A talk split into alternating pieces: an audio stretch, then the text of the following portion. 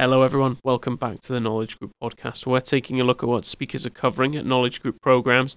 This time, we're turning our attention to a recorded event on independent contractor misclassification, recent updates, and key compliance trends in 2019. Although the event went live Thursday, February 21st, from 3 p.m. to 4:30 p.m. Eastern Standard, it is available for on-demand playback at a time to suit you. Information on how to get a hold of that recording and more information about our panel will be found in the description, along with the code podcast25, which will get you 25% off that first webcast registration. We were joined by Alison Rose, a partner at Resolution Economics Group LLC, Rafael Nendel Flores, a partner at LeClairRyan, and Jonathan Mazer, a partner at Schlam, Stone and Dolan LLP. Let's turn things over to them. Hi, my name is Allison Rose. I'm a partner with a firm called Resolution Economics, where we specialize in wage and hour litigation um, particularly class actions.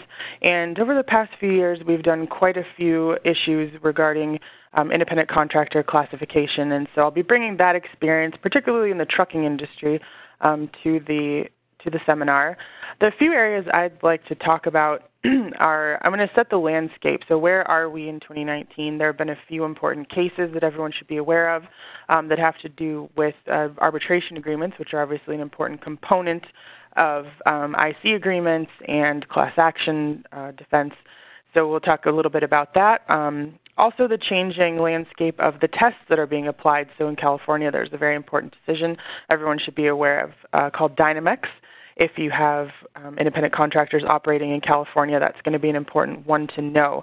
It did restrict um, or you know uh, create issues for um, companies who have previously had independent contractors in California. So we'll go over the changes there and how that may impact things moving forward. I'm going to go over uh, some settlements and some judgments that have come down that continue to attract lawsuits in this arena, and also identify some of the hot industries for this type of misclassification litigation.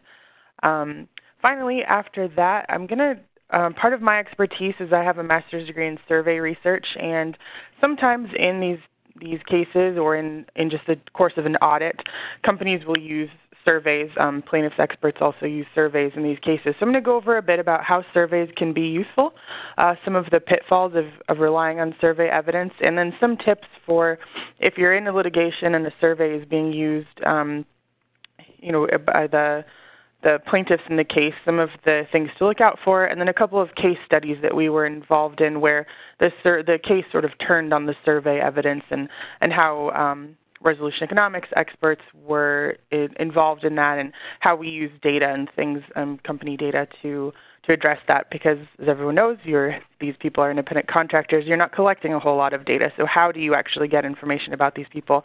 I'll talk about how surveys can help with that. Um, looking forward to speaking with everyone and to your questions, and we'll talk next week.